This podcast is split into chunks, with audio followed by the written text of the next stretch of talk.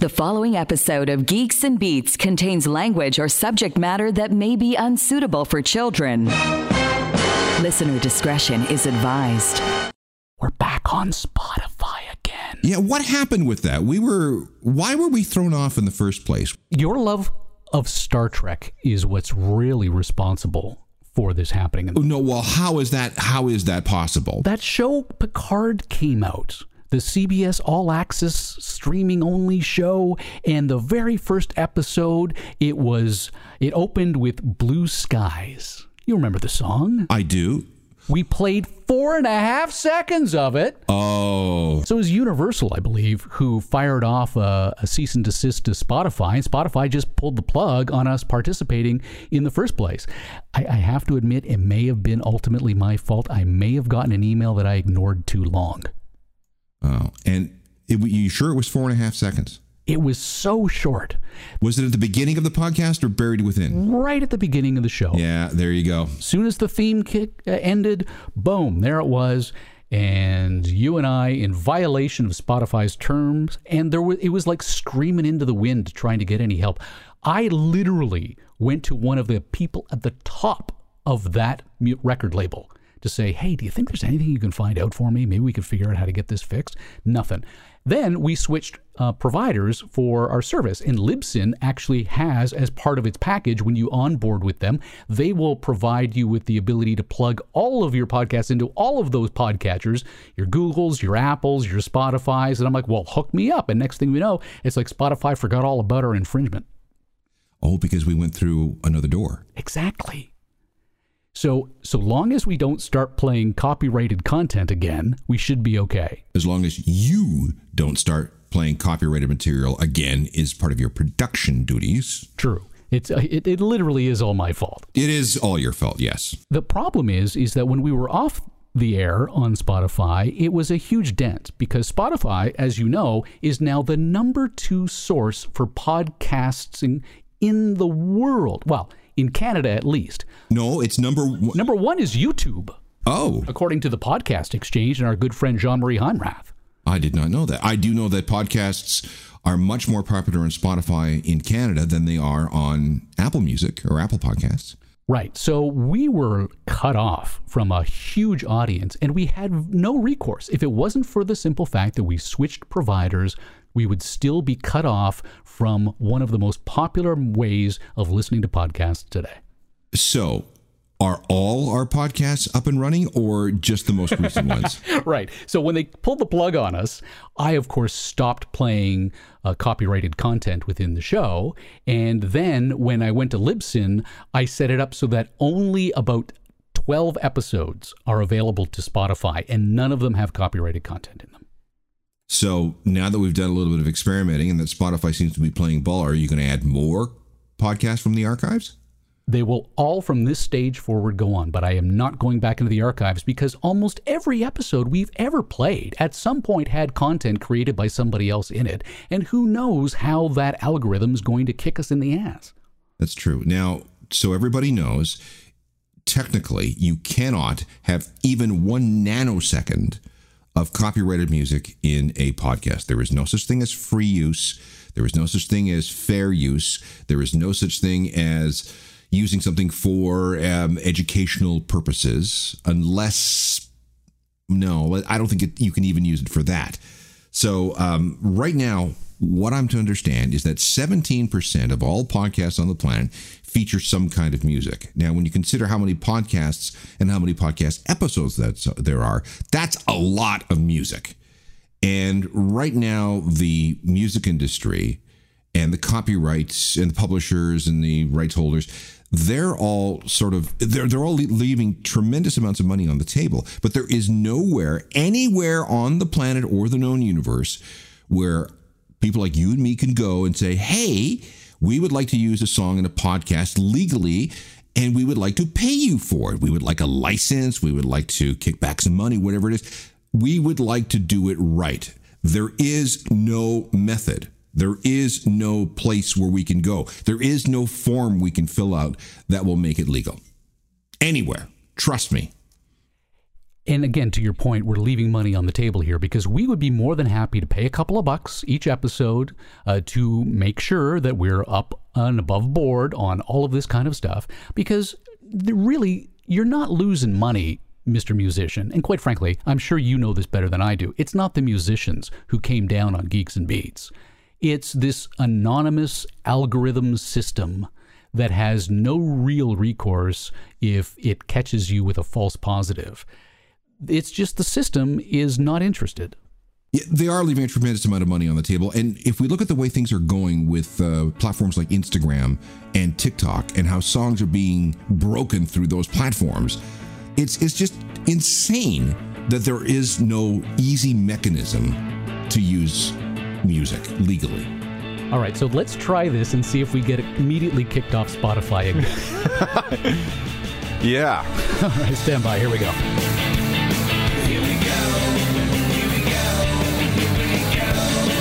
Live from Studio 3B. Now with 1.2 billion subscribers on iTunes, Spotify, and GeoCities. This is the world's most popular podcast with Alan Cross and Michael Hainsworth, featuring musical guest Sting.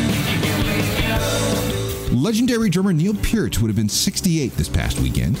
We taunt the Spotify gods with some isolated audio tracks. I don't know if you want to poke that bear, but okay. Plus, your devil worshipping smartphone is about to get a makeover. And the UFO invasion has begun. Oh, it's been around for a while. We just have proof now. Ah, uh, you believe? I do. Truth is out there. And now, ladies and gentlemen, Alan Cross and Michael Hainsworth.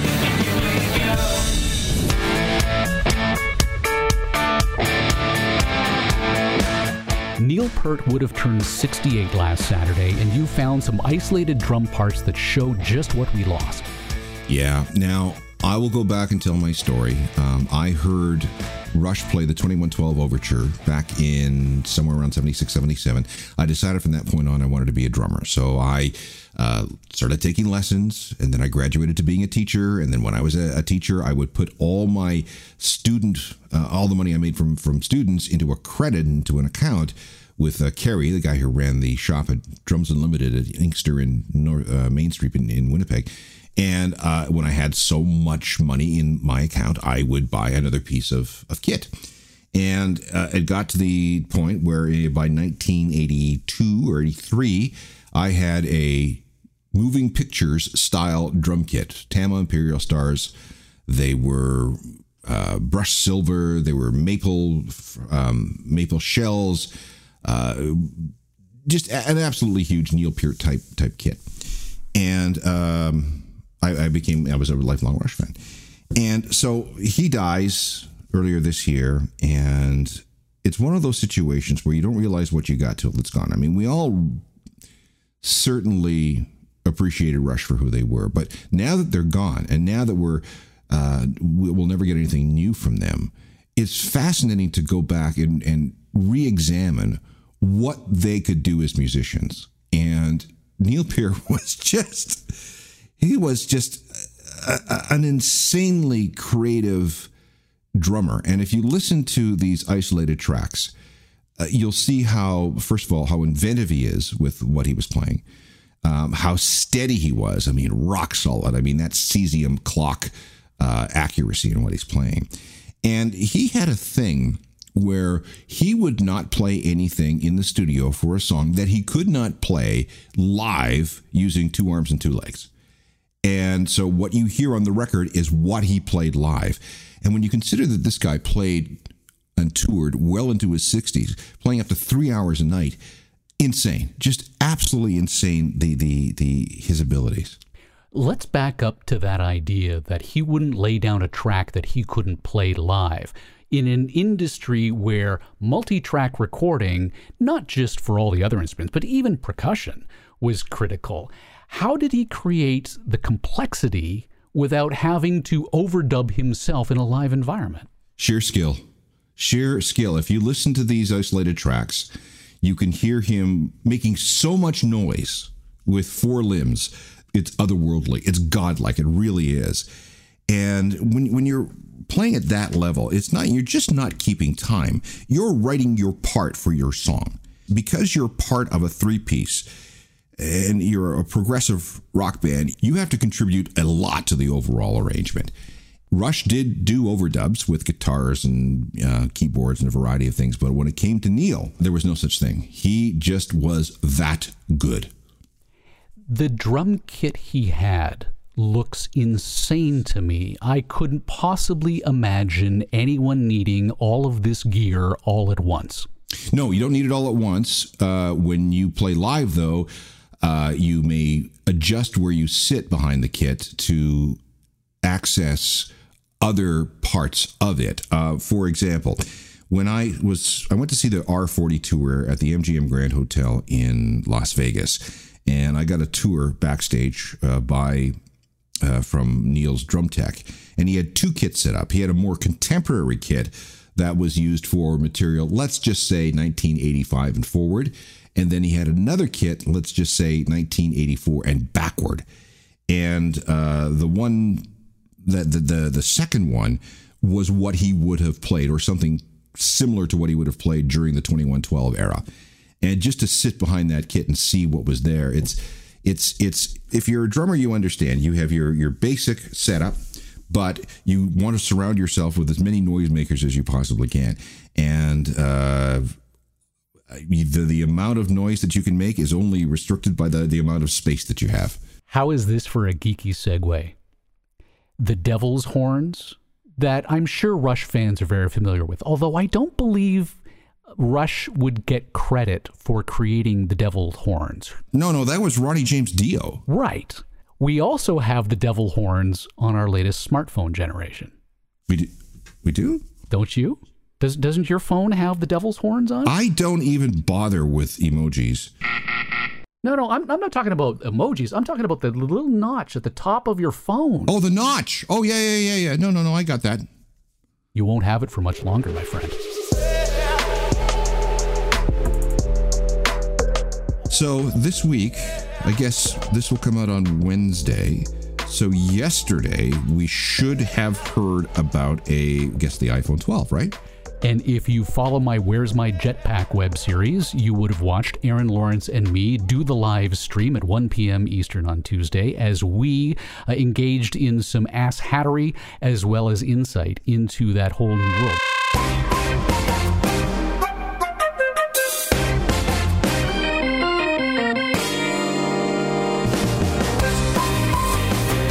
Surprising thing to come out of the Apple iPhone announcement was that there was no iPhone announced. It was just for the Apple Watch and the new iPad. Uh, There's uh, two new Apple Watches, as a matter of fact. The Apple Watch Series 6 gets a oxygen blood sensor uh, that will help it with more fitness-oriented technologies.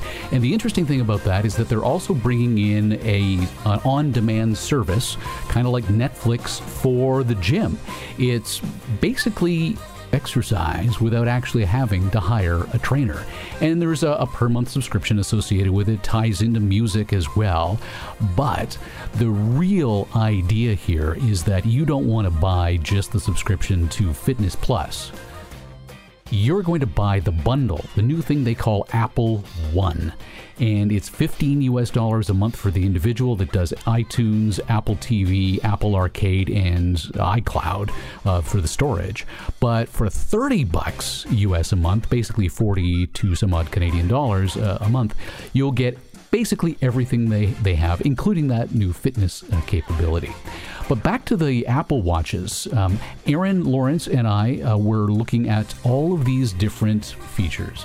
And the Apple Watch SE is, I think, the one that really pushes the smartwatch into the mainstream. It's only 280 bucks. It's basically the current generation without that uh, sensor for uh, blood oxygen levels or the brighter always on display, but it is substantially less expensive and includes GPS and cellular. So it's the kind of thing where once you've got a lot of people connected via Fitness Plus, whether they're using it actively or not, you've got big data. And when you've got big data, you can use machine learning to create artificial intelligence algorithms. And at the end of the day, as we discussed on Where's My Jetpack, Apple will have the ability to not only track the health of people all around the world all at once, but using the big data, predict the health of people all around the world, where hotspots are flaring up, where they're going to get worse, where they're getting better. You can then use that information as a government to deploy resources to any particular area in advance. So, in addition to Apple quantifying our entire universe in our pockets and on our wrists, they're going to start turning that into opportunities to figure out more about who we are. If you want to know more about this sort of thing, this is the kind of stuff I'm talking about on my new series. So you can follow us on Twitter, Instagram, Facebook. Where's my jetpack? It's uh, the handle is myjetpackca, or you can just go to where'smyjetpack.ca. ZTE recently announced in the Android world the world's first smartphone with a behind the screen camera, which eliminates the need for the devil's horns at the top of your screen. Of the notch. Okay. Well, I is it a Samsung unit? It's a ZTE.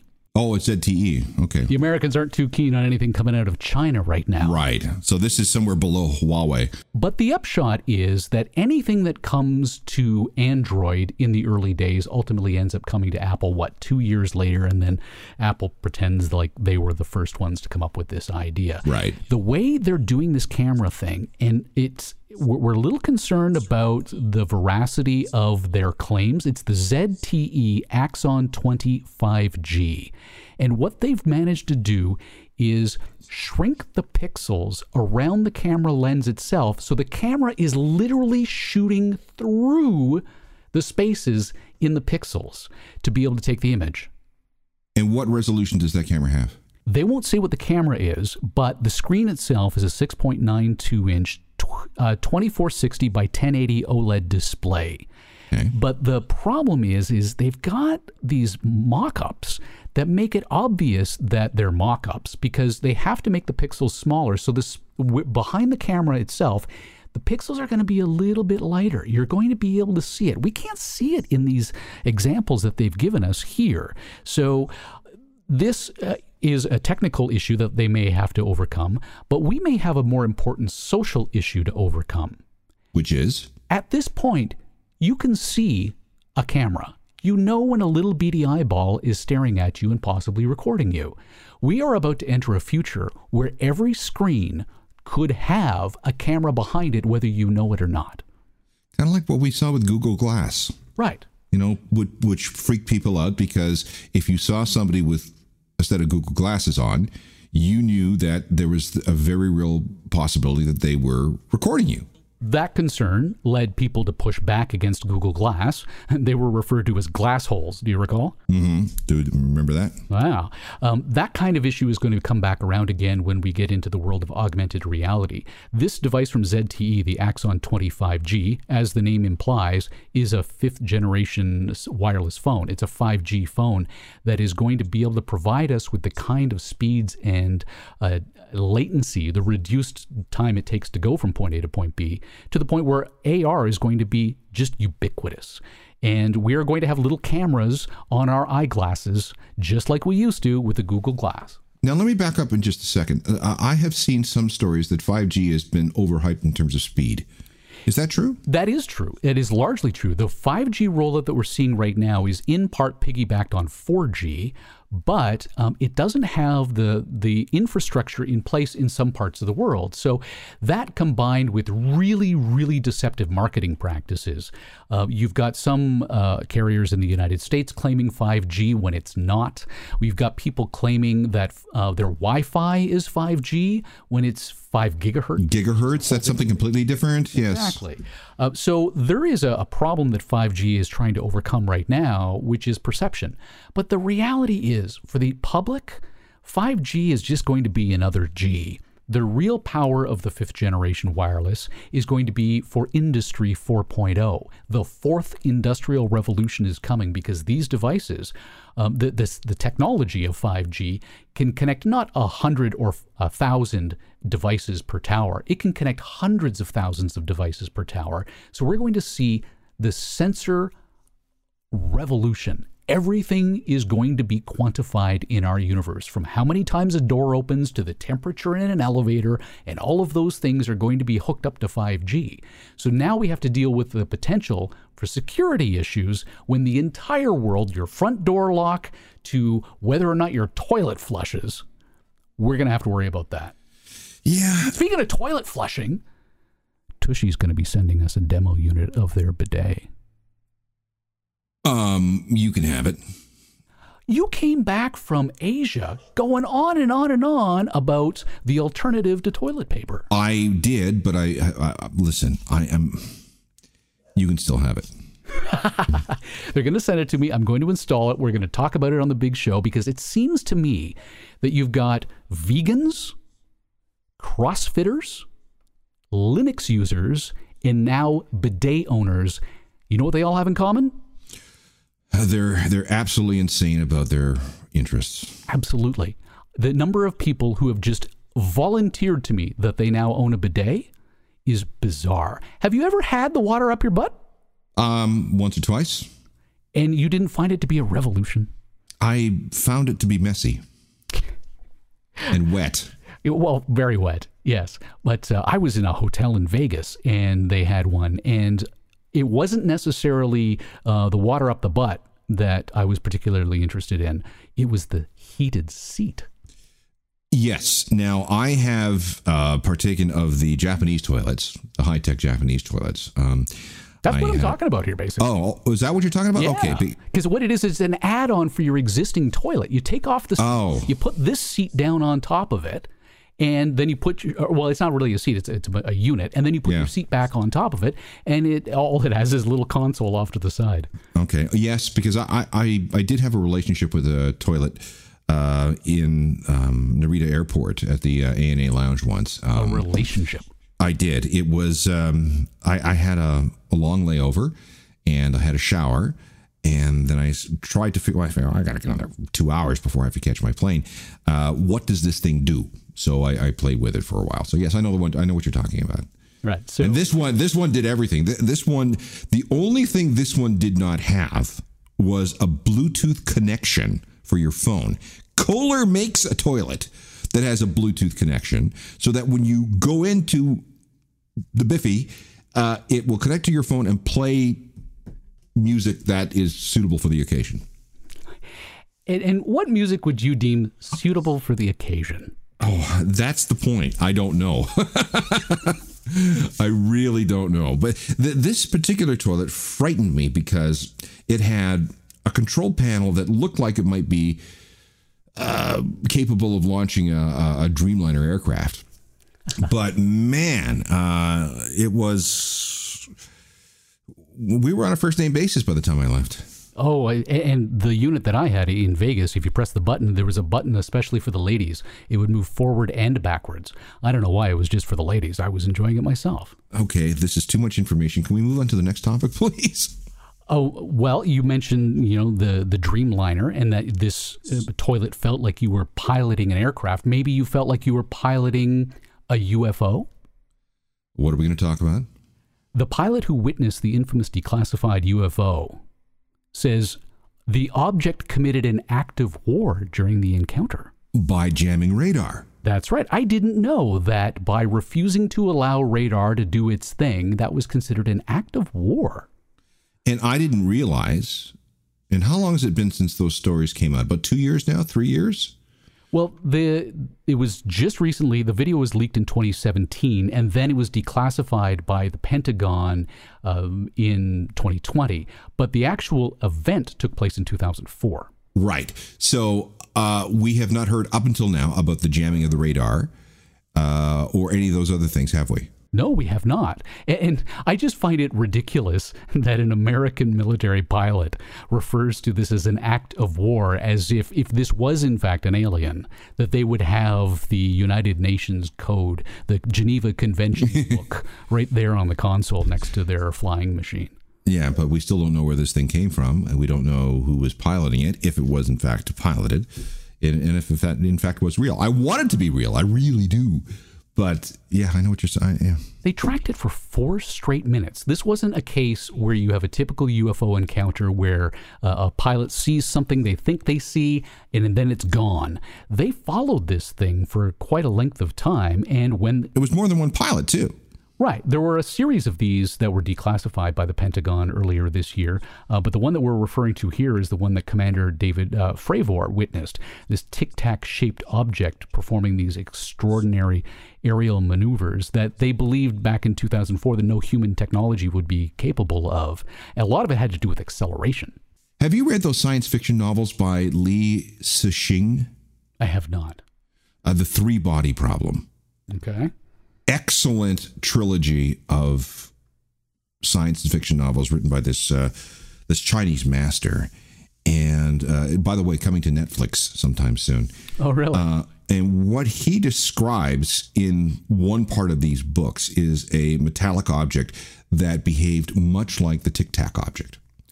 Um, let me just explain. Uh, these these books, the Three Body Problem, and the one two two that follow. Uh, basically, what happens is we send out a message into space.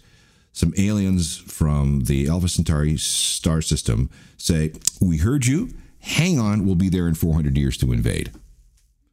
So it's a slow motion invasion that comes, and you can see the ships massing and moving their way to to Earth. And uh, at one point, there is an encounter with with the aliens, and this uh, teardrop shaped metallic object does all the same things that the TikTok t- did all the same things that this Tic Tac object did. Didn't Stephen Hawking, shortly before his death, come out to say that he thought it was a bad idea that we be sending out signals into the universe saying, come visit us? Yes, there's something called, uh, let me just find it here. It is called The Dark Forest, uh, which is one of the names of uh, one of these books. And basically, it's like everybody, basically, it says that if you are a civilization of advanced capabilities, what you will inevitably be led to do is hunt down other civilizations that may one day challenge your supremacy and wipe them out. It's called the dark forest theory, and that way uh, you will you will re, you know retain your primacy and never be you know surprised and, and conquered. So that's what Stephen Hawking was talking about. Not that he knew what he was going on about. Well, no. Time now for Geeks and Beats update. London, Bangkok, New York, Cincinnati. From the worldwide headquarters of Geeks and Beats magazine, this is a G&B News Update. We want to say thank you to Scott Weston, Lisa Logan, Marty Steele, Steven Hoolan, uh, P- Steven? That looks like Steven. Philip Muller, Blake and Trish Limburger, and Michael LeBlanc, uh, among others, for being members of the world's worst intern program. You pay us, you do nothing, but we will vouch for you. Right. You pay a dollar to work on the show. You don't do any actual work. And we say thank you. And if you want to kick it up a notch and really support the show, you can become a co producer. And the way you do that is you go to geeksandbeats.com, click on the support the show link. For 25 bucks, we will make you a co producer. You can suggest any topic you want, we will talk about it. And you can put it on your resume on LinkedIn. And again, if people want to phone us or contact us for any kind of reference, we'll give it to them. Absolutely. And the best thing about being a co producer on The Big Show is that we will send you the album art of that week's episode that includes your name so you can print it off, frame it, hang it in your parents' basement, and they can finally be proud. I apologize for the bar- barking dogs. There's something going on outside that. How are the pooches doing uh, under COVID? They must be Uh, wondering whatever happened to, to your wife. She used to leave the house on a regular basis. They are so happy. They have a new routine now. Um, everybody's up at well, the older one is up at six, so she goes and looks out for squirrels in the backyard. Then at seven, she's waiting for me by the back door, wanting me to take her for breakfast because over the course of the summer, that's what we would do is we'd go out for breakfast together, Like a greasy spoon or something? something like that. Yeah. Yeah. What would she order? Um, she does like bacon and eggs, and she's a big fan of bacon and uh, toast, rye toast with uh, peanut butter. Good tipper. Ah, yeah, well, yes. Catch all new episodes of Geeks and Beats Wednesdays on iTunes, Spotify, and Google Play. Or stream us live at geeksandbeats.com. Support the show on Patreon and follow us on Facebook, Twitter, and Instagram for a daily dose of the world's most popular podcasts with Alan Cross and Michael Hainsworth. The Geeks and Beats podcast would like to thank the National Science Foundation.